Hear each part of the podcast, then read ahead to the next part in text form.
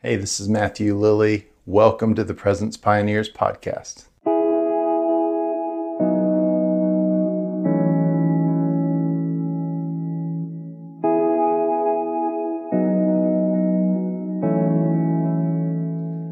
All right, welcome. Today we have a very special guest on the podcast, Dr. Jeremy Perigo. He has not only studied and taught on worship, but he has been in the nations uh, leading movements of worship and prayer. And so we have a lot of exciting things to, to talk about today about worship and about the nations, about music. And it's going to be an exciting conversation. So I'm, I'm very excited and honored to have him today. Look, if you're new to the Presence Pioneers podcast, welcome. We are all about equipping presence centered communities to worship and pray night and day. And so we believe God's presence changes everything. And so we want to equip you if you're a part of a house of prayer or a burn community or a church that's passionate about prayer and worship and revival. We want to help you as intercessors, worshipers, lovers of Jesus, leaders. Uh, to host the presence of God right where you are. And so we provide Bible teachings and conversations and interviews like this to help you and equip you. So please subscribe if you're not yet. We're on Apple and Spotify and all the major podcast platforms, as well as on YouTube. You can also visit our website at presencepioneers.org, where you can subscribe for email updates every time we release a new episode. And of course, you can learn more about our ministry up there on the website as well, presencepioneers.org. All right. Well, Jeremy, welcome to the podcast. Super awesome to yeah to be with you and just yeah kind of see what God does. Thanks for yes. having me. yeah, it's awesome, man. So you were formerly the head of theology, music, and worship programs at the London School of Theology. Yeah, you so spent li- time in the Middle East. Yeah. Uh, now you're in Iowa at a uni- Dordt University there, yeah. and uh, and you and I, I think initially maybe connected. I, I recall a beach house in Virginia Beach for a Burn twenty four seven summit yeah, like 10 or 11 years ago, I think, right? Yeah, it was, it was quite a long time ago. And so, man, it's just, it's, it's been cool. I, I, I'm excited to have you on today because you've been sort of in what I would consider the typical world of a lot of the people that tune into the, our podcast, which is the charismatic worship prayer movement, but you're also in the academic world. And so that's kind of a neat place to be and sometimes those things seem at odds i guess maybe even in some things i've heard especially from some of the um, more charismatic world and so mm. anyway i'm excited to have you on and to get your perspective on what god's doing and maybe help us bring some wisdom and and, and things to mm. the worship and prayer movement so bef- before we dive in or i guess to start our diving in i would love to hear your story you know just kind of give us a flyby yeah. You're kind of in a weird you're kind of in a weird little niche area. I mean worship the nations the middle east like uh, you know that's kind of that's kind of cool. So what's a little bit of your background? What's some of your story man? Yeah i grew up in lafayette indiana. I was a part of a assembly of god church. My parents were both strong believers. Neither of them in in full-time ministry or anything but very active in church. And so that was a part of my heritage you know and like growing up. And and our church was a pretty early adapter to kind of modern worship. And so by the time I was, I think 10, I was playing in a worship band, playing saxophone on Sunday nights. And I didn't get a microphone. I didn't get a microphone or anything. They didn't, I wasn't good enough to be heard, but, but, but you were up there. I was up there. And, you know, I think it was probably when I was 12 or 13 and started to learn to improvise that my youth pastor at the time, who was you know one of the worship leaders, and then the associate pastor, who's worship leader, they heard me play something, and they're like, "Oh, that sounds good," and they brought me up in the middle of a service and just let me play a little spontaneous, you know, little sax solo, and and then went kind of back into kind of sung worship, and so I think I was just so blessed to have uh, mentors, pastors, leaders, parents who encouraged me to do to engage in music and open some doors for for me and i think that's just again we're not we're not preaching yet but i think that's that's something that we as leaders as worship leaders need to continually think about. And I know that's hard when you want you want to record your own sounds and your own songs, your own albums, your own, you know, but even something like this, a podcast that can help equip the next generation is something on my heart. And that's really what's led probably the last 20 years of my life has been training and equipping kind of the next generation all over the world. You know when you're my age you're an old worship leader. Matthew i know you don't want to hear that but but oh yeah, yeah in, in, many churches it is kind of teenagers young adults college age students. And so i think part of our role is is fathering that next generation and, and creating space for them and encouraging them keeping them accountable and helping them grow um, and so yeah that's the last 20 years after after kind of yeah undergrad I, I moved to virginia beach and got connected there. And that was kind of when the burn was beginning to start and even, you know, some of the early 24 7 prayer and IHOP was coming. So I, as a worship leader at that time and kind of a charismatic stream, that was where I connected. And so at, at Regent University, I, I teach there some now too. Took their worship program, kind of a master's in theology and worship that started to open the door a little bit more about worship in the nations, you know, about what that looks like, and then also just the study, theology of of worship, and kind of those two things. And I think it was there when that that started to refine. I knew I was called to worship and lead and play, and but that started to refine a little bit of who, maybe what my unique perspective or unique you know vocation is, which is is kind of that collision of of academic world, kind of the theology of worship, the nations kind of cross-cultural ministry and yeah and worship all around around that. And so yeah we from i got married from regent um, we met there in a, a, missions class and went to the same small group my wife angela and i then moved to the middle east and helped pioneer prayer and worship there and worked with burn and ywam and literally any any group and every group cessationist koreans and you know charismatic iranians. And we just gather the body of christ from different perspectives different cultures even lots of theological disagreement. But around both the the presence of god to encounter god together for ourselves but also to pray for the exaltation of jesus in these nations where jesus isn't maybe known in the same way that he is in other places or has never been known for the fullness of who he is. So that, yeah, really led to the the trajectory of of most of my life, which is even my research is kind of in that, like worship from Middle Eastern Christians and things like that. So yeah, that's yeah. I mean that's the quick window. That's amazing. Yeah. Yeah, that's a that's an awesome journey. We've got people. Most of our listeners are in the United States, some in Canada, and UK and stuff, but mostly the Western world, of course. And many are trying to do what you did in the Middle East, but in this context. And, you know, it's hard here, but I can't imagine how hard it was where you were. Talk about a presence pioneer. I mean, you were pioneering in the Middle East. I mean, I, there there's just not as many believers in general, which I'm, I'm sure is is the biggest challenge. And then to find musicians, singers, and that kind of thing. What was that like, man? Yeah, I think I mean, a couple things come to mind. I think one is knowing almost in every setting, there's been some other pioneers before you. Like you right. And I think that's one as Americans we can often, this is my vision, this is my ministry. And totally what we did in, yeah, what we did in, in the Middle East was brand spanking new. Like no one had done 150 hours of worship nonstop since maybe like some of the monks in Constantinople or something, you know, yeah. some of the monastic communities. So brand new for the modern era. But at the same time, there had been people gathering for prayer. There had been pastors, church planters who were doing lots of worship and prayer meetings. And so, in a sense, God had already set some things up for us to walk into, even as pioneers. And so, for us, it was always like this idea of where are we called to like stretch and then where are we called to serve um, and so I played in so many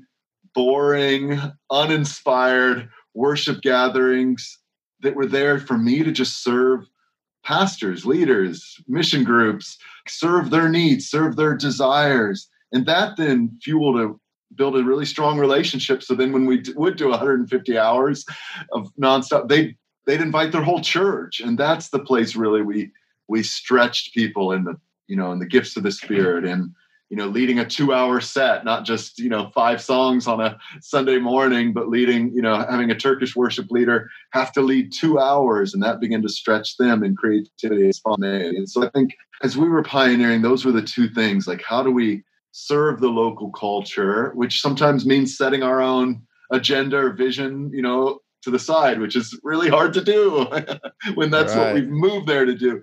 And at the same time, though, that's that that serving is what fueled the relationships. That I wasn't there just to start my own, you know, thing or with Angela, you know, her and I, but we were serving other missionaries, serving local pastors. And then out of that relationship, I mean, I think it really, yeah, it took years, but now still there's nonstop prayer and worship in Turkey. There's houses of prayer, and there's things going on in northern Iraq and Eastern Europe that even though we've now been physically gone, other than you know short-term trips, where we've been physically gone for six, seven years, that stuff is still going and more more local than ever. Um, you know, more indigenous languages and original songs than ever too. And so, yeah, I think that that was always the tension. I think sometimes it's actually easier in a non-majority Christian culture to gather Christians. like, right. Like there, they there's a band together kind of thing. Totally. Like there's a hunger, yeah. there's a desperation, there's a need for community. Yeah. Um, that, that the church is truly family, not just in the rhetoric or just in the language, but the church, you know, you've become a Christian, your mom and dad kicked you out of the house. If you're, you know, former Muslim, often that's not just once in a while, that happens a lot and so that you that is your family the church is your family. And so you yeah. you join everything going on. And so i think that in a sense in some ways there were less things competing for you know there wasn't 15 conferences this weekend in, in the local city. Right, there was right, right. one one this month or this year even. So yeah. Yeah that's amazing. Well i want to get into that indigenous worship sound you talked about even in the you know those worshiping in their own language. But before we before we move on from sort of this topic is there are there any like cool testimonies or like highlight moments? I mean obviously you said there's communities of worship and prayer that are still flourishing there. That's an amazing testimony uh, in itself yeah. and that's enough but i just didn't know if there is there any like cool stories or highlights from your time there that maybe you could share?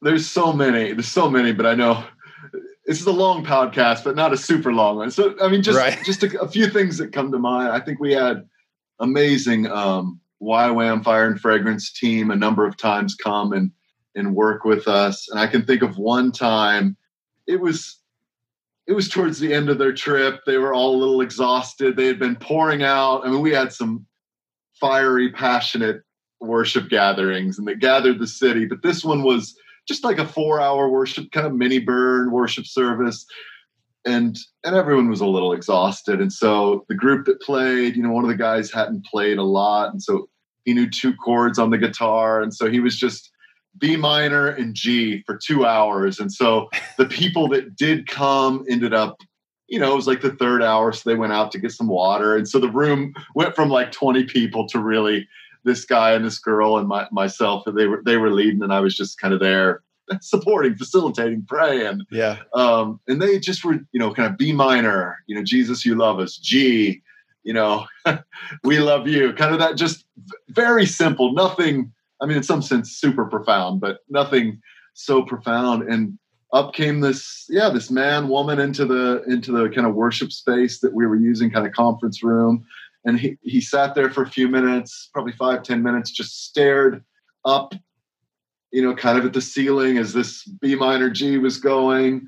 And then as as he his his wife or girlfriend left, and he he then stopped. Well, I was sitting by the door, and, and we talked just for a couple minutes. And he's like, "What are you guys doing?" I'm like, "Well, we're just singing, we're praying." He's like, "Are you meditating?" And I'm like, "Well, sort of. We're you know we're thinking about Jesus. We're we're looking at looking to Him. We're singing songs about Him." And he's like, "Yeah, I kind of thought so. He's like, I don't, this is all in Turkish. He's like, I don't speak English, so I didn't know what they were singing, but I just saw this picture of, of Jesus. You know, I'm a Muslim. We, we know about Jesus, but I just saw this picture of Jesus on his throne and his heart just pouring out love as you were, as you were singing.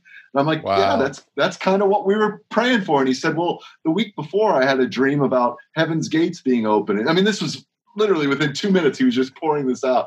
I saw heaven's gate open and i was i, I saw jesus kind of sitting on on a couch in this room in heaven and he said come come come sit with me. He's like what do you think that means? And i'm i mean oh again i don't you don't that's you don't need three years of apologetics and kind of studying islamics to know like god was moving on this this man's heart. I just said yeah it sounds like jesus says he's wanting you to come into a relationship and so yeah i got to pray with them and so in that atmosphere of, of worship of prayer like again these guys weren't the greatest musicians ever. They were they had the greatest hearts. They were there to serve.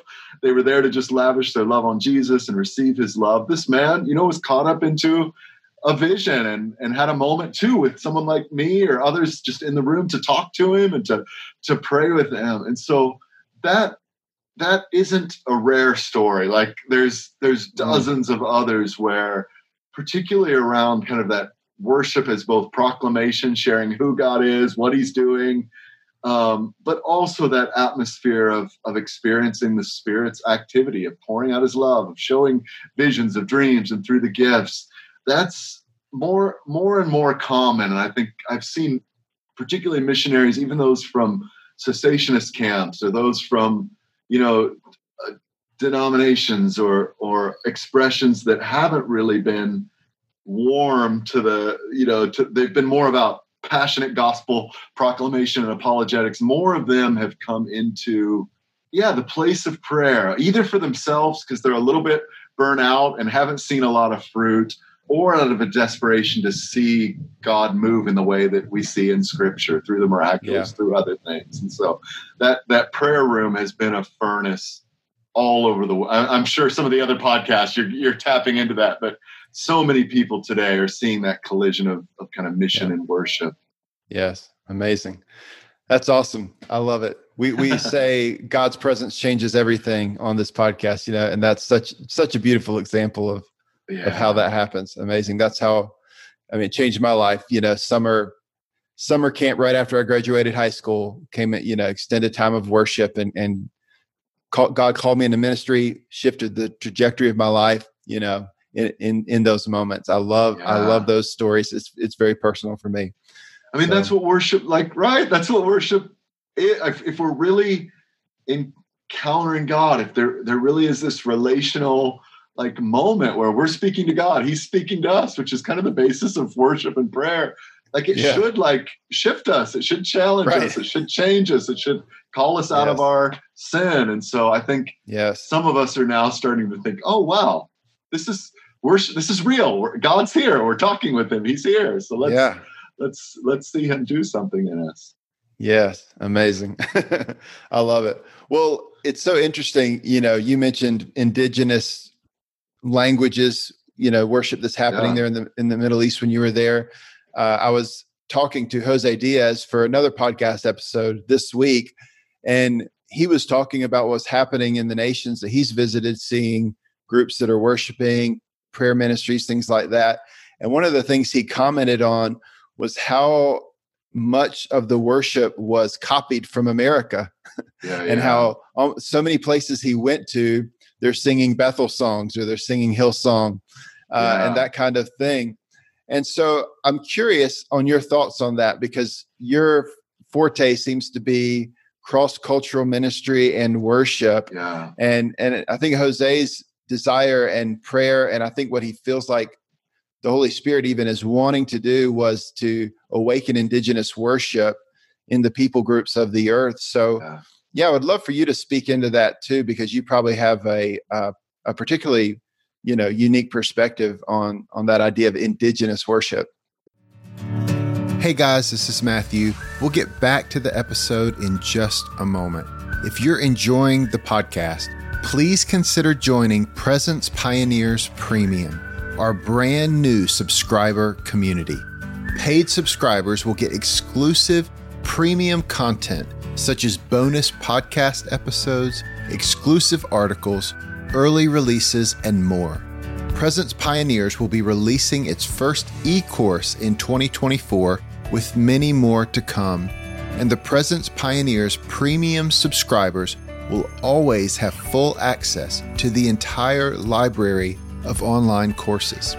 Visit media.presencepioneers.org or click the link in the description to join today. You can become a premium member today for an introductory price of only $5 a month.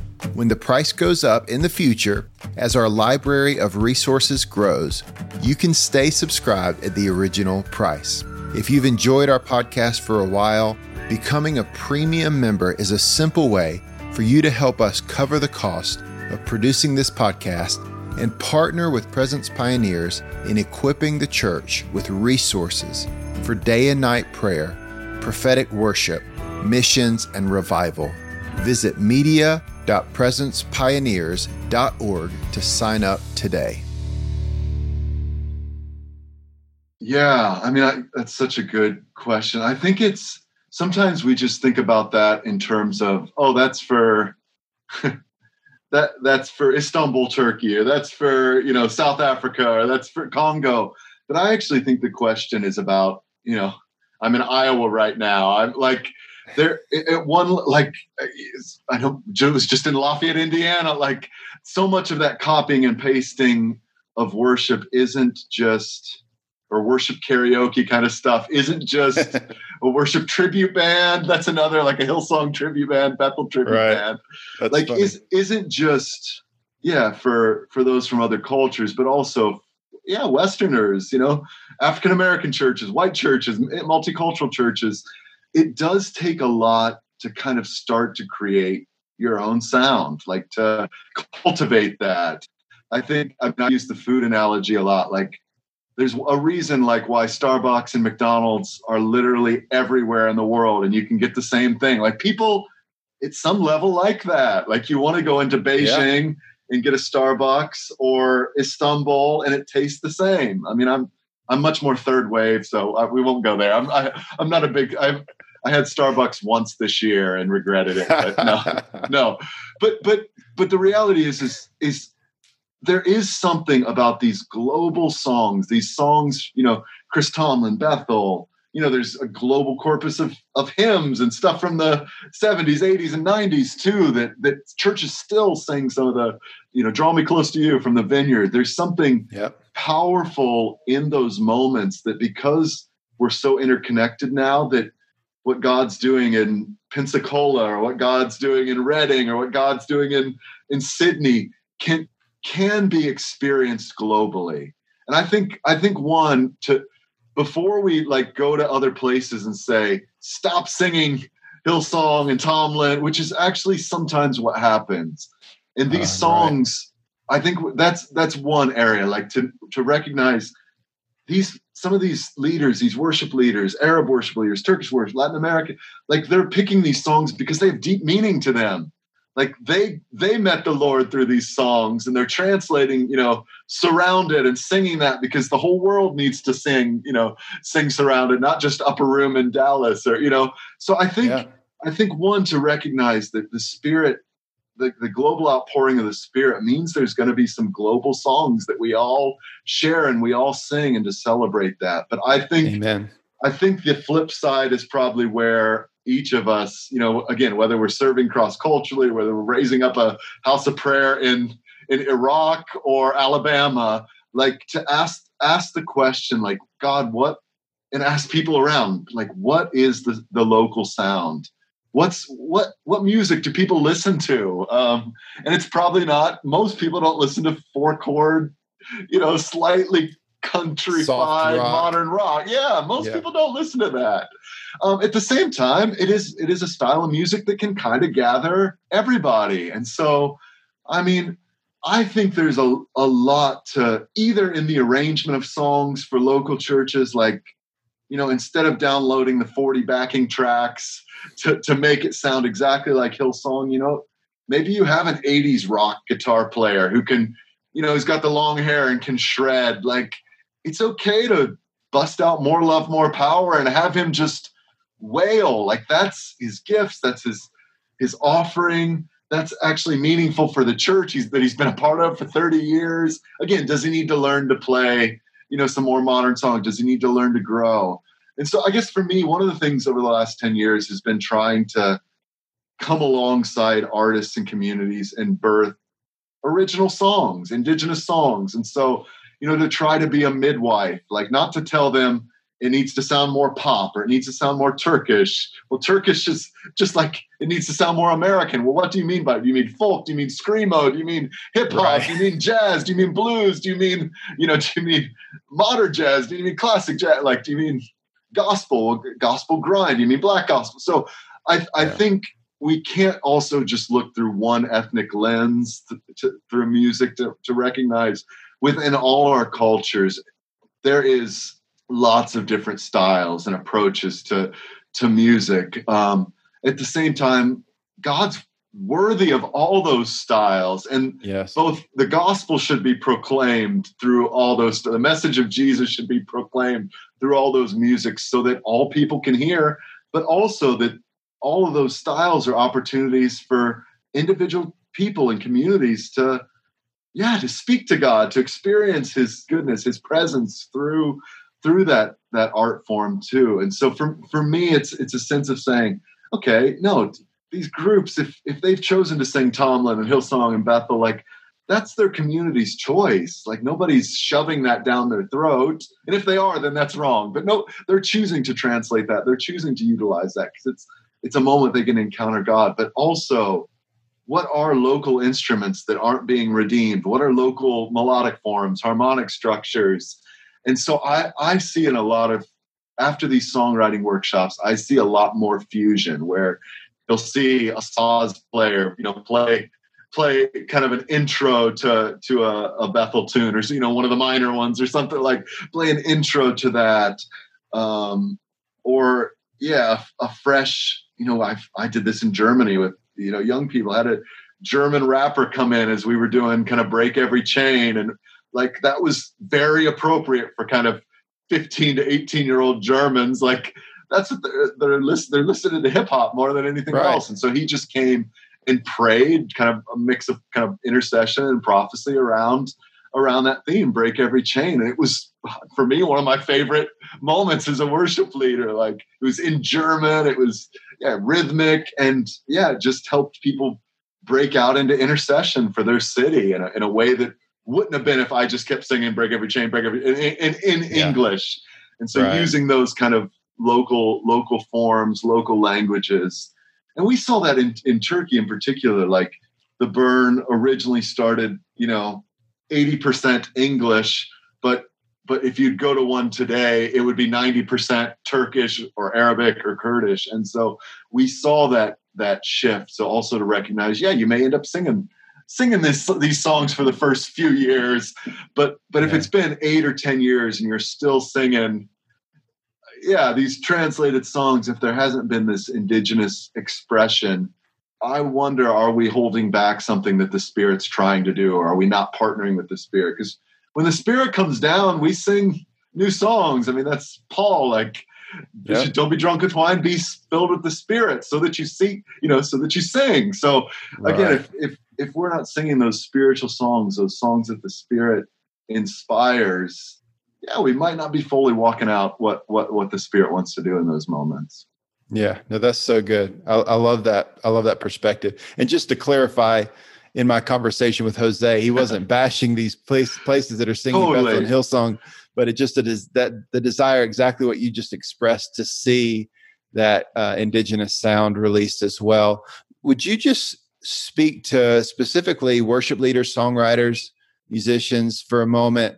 And and that's not. I mean, we have all kinds of people that tune in that aren't just musicians and singers, but I just felt like even as we as I was preparing for this that that maybe God was going to awaken something in the worship leaders, songwriters, musicians who are who are tuning in and so, how how could they begin to cultivate a uh, indigenous sound or a fusion of maybe what they've experienced, but maybe maybe they lead worship on Sunday morning, but on Monday they're listening to some other kind of music that's totally different. You know, how how can they begin to to do that? Any suggestions or tips yeah, encouragement? I mean, I think one is is to recognize it is kind of risky. It's risky to sing your own song like especially if it's the very first thing you've ever written i i haven't written a lot and some of the stuff that i've written i'd never want to sing in front of another person other than just me and jesus and devote you know devotions or something like so i think that's it like you try back to that food analogy you try a new recipe on your kids or your family like what is this? This looks different. It smells different. It tastes different. And and i think that's that's what the the safe thing is to take these top 25 ccli i was just looking at them today you know build my life is one of build my life is one of those. I use that all the time. It's an awesome song that oh, if i'm yeah. leading in different denominations you can use it. It's it's great like but if I if I would use my one of my own songs in some of those contexts, people wouldn't sing. They wouldn't engage. And I, I, think so. Some of it is is recognizing it's a risk, and also recognizing that the first time you kind of try, whether that's a slightly different instrumentation or yeah, a different song, different style, like people might not engage in the same way, but that doesn't always mean don't don't keep doing it and I think that's we have one bad experience with a new song or kind of a new approach. We have a staff meeting the next week. We're never going to do that again. You know, never going to do yeah. that again. Where actually our people need to be discipled in how to to grow, just like we do. And so I think to help them understand why do we sing new songs? Why do we sing local songs? Why do we sing, you know, a song that Matthew's written or song Jeremy's written? Like, and I think that that discipleship perspective is helpful. I think the other is the not comparing. Like, if That's you and I would sit down together and it was the first time we'd ever written anything, um, and we come out with a song and it's good enough that we sing at one of our churches or in a prayer room or something this you know this week like we can't compare that song to a group like hillsong who for what 30 40 years have been trying to write songs together they they right. teach songs they they have weekly get they have albums like they their learning curve is a whole generation where if you and i just started this week like this is step one and they're at step you know 40 or or, yeah, or whatever. and so i think that's one of the key things for us as individuals and also for the communities we lead is like okay it's not going to be as good as how great is our god being sung literally in every language for 10 15 20 30 years it might be just for a moment. It might just be for one service. It might be for you know one moment in the prayer meeting and then we set that song to the side and never never do it again. Like but but that doesn't mean too like to stop writing. It means again to grow and grow and grow. And i think i think that kind of dis- discipleship piece is is sometimes what's missing particularly those of us from prayer movement charismatic like we get a spontaneous song and think that should be a top 25 CCLI song where we need to craft it. We need to get with a couple other people. And you know what? That that chorus does need a little work. There's a great melody there. This yeah, the spirit did in, inspire part of this, but also spirit can help us discern and craft this into a song that you know we we want to sing sing again. And so I think that yeah. it, to know it's a risk is is really it is a risk to do something that's from your own heart to know that you know we can't also compare to these other big movements because it's going to be it's going to be different. It it may not be as as good as a as a hillsong or a bethel song but it's it's good in a different way because it's an expression of what the spirit of god is doing in your heart and in your community. And that's why yeah. it's worth still doing. The, the sound of your zip code the sound of your city the sound of your state your region like that's worth hearing but it might just be for your city or for your region or for your your you know your 12 hour a week burn or something. Like it might be just yeah. just for that. And so to be cool with that to say like god's worthy of me spending 10 hours on a song that i just do every once in a while in a prayer set. He's yeah. totally worth you know totally worth that. And also i'm worth that. What he's doing in me is worth getting you know getting out there to my friends and my community that's so good. I think part of the part of what you're speaking to is so, sort of the weirdness of the idea that a successful worship song is one that makes it into CCLI and goes viral and everybody shares it on YouTube or whatever. Whereas I, I think some of the greatest songs, even that are viral, weren't written to go viral. You know what I mean? They were they were a moment of worship for an individual or for community. Yeah. And they were offered to the Lord or they were sung at a local church. And then maybe they were recorded and, and God breathed on it and, it and it took off or whatever. but that people would just do it as unto the Lord first of all, and then maybe to serve their community or or what you know their local church or whatever they're part of. I mean, even like Hillsong and Bethel are local churches. You know totally, I mean? and that's and so that's, they're they're singing yeah. those songs in their churches. Yeah, and, and if you listen to stuff from them, you know, 20 years ago, about either of those, or even some of Yeah. the early IHOP KC, like from what was produced maybe four or five years ago with Nashville producers versus what was just super raw. Now I'm I'm a minimalist. I love the super raw. I'm a jazz musician by kind of background, so I love Yeah. actually that that really raw stuff. Um, I did too. Sometimes more than the super. You know, I love the earliest Jason Upton stuff. That's and, and still love yeah his instrumentations. Anyways, that I think is worth worth mentioning. What you what you're saying is like these churches feel a call from God to write songs. I mean, Hillsong even changed their name to Hillsong because they were called by God to write songs and right. and, and, and influence that. Like, I, I think that's important to recognize, and that they, again, maybe some of our listeners, this is going to inspire them to to start doing that, Yeah. but to recognize this is week one for you, and you know they're in, Yeah. year forty or something. So sure. it doesn't mean your song can't be like you're saying. It doesn't mean your hard work and, and the Spirit's breath. Like that's who knows what God could could do with that song. And even the example I was saying, the guy's just singing a spontaneous song, B minor and G. I love you, Jesus. Jesus, you love me. It transformed that that man's life that had never really Yeah. heard who Jesus was, and that's totally worth it. It's not a CCLI top twenty five, but it's tr- it's transformed the eternal destiny of one guy, and that's pretty epic in terms of of a successful Yeah. song. exactly that's amazing hey i want to i want to shift gears just a little bit because i want to ask you a question before we get to the end here you know me growing up in sort of the charismatic wing of christianity so to speak uh, i heard phrases like that seminaries are cemeteries.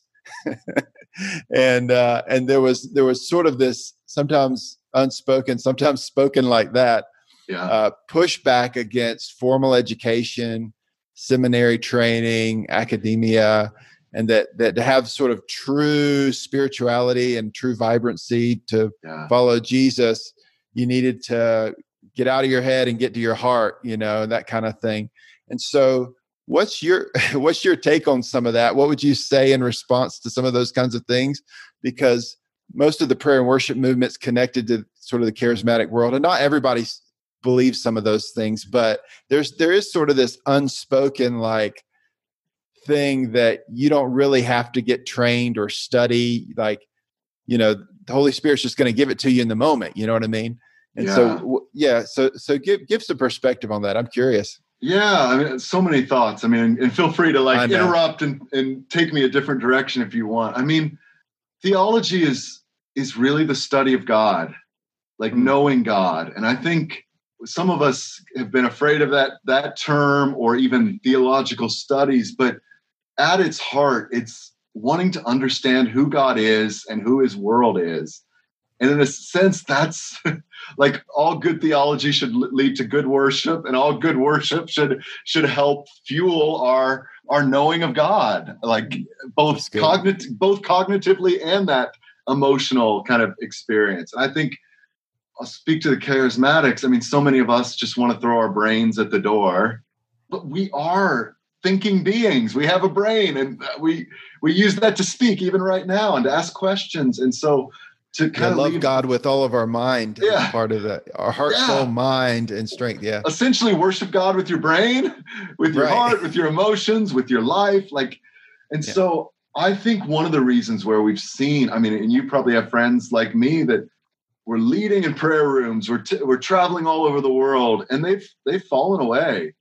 And it was really they fell away on the big questions of life. You know, why does bad things happen to good people? That's the problem of evil. Theologians have been wrestling with that even before. You know, Jewish theologian, you know, Job, one of the first books written, is kind of wrestling with the problem of evil. And so yeah I, I think we do a disservice in discipleship by throwing our brain, you know, setting our brains like at the door and then coming into worship with with just just our hearts. And I think that's why, you know, we see many people like they get these tough questions on human sexuality and and bad things happen to good people and and their faith just gets gets smashed you know they they've cried in worship they've come to the altar they've they've gone on trips but they maybe haven't loved god with all their mind and so i hmm. think that's there's a call to that group to say you know what? Let's let's read a few books on worship this year. Let's let's maybe not attend this you know super flowy conference but let's you know take tom wright's the lord's prayer class or you know nt wright's lord's prayer class or something like that.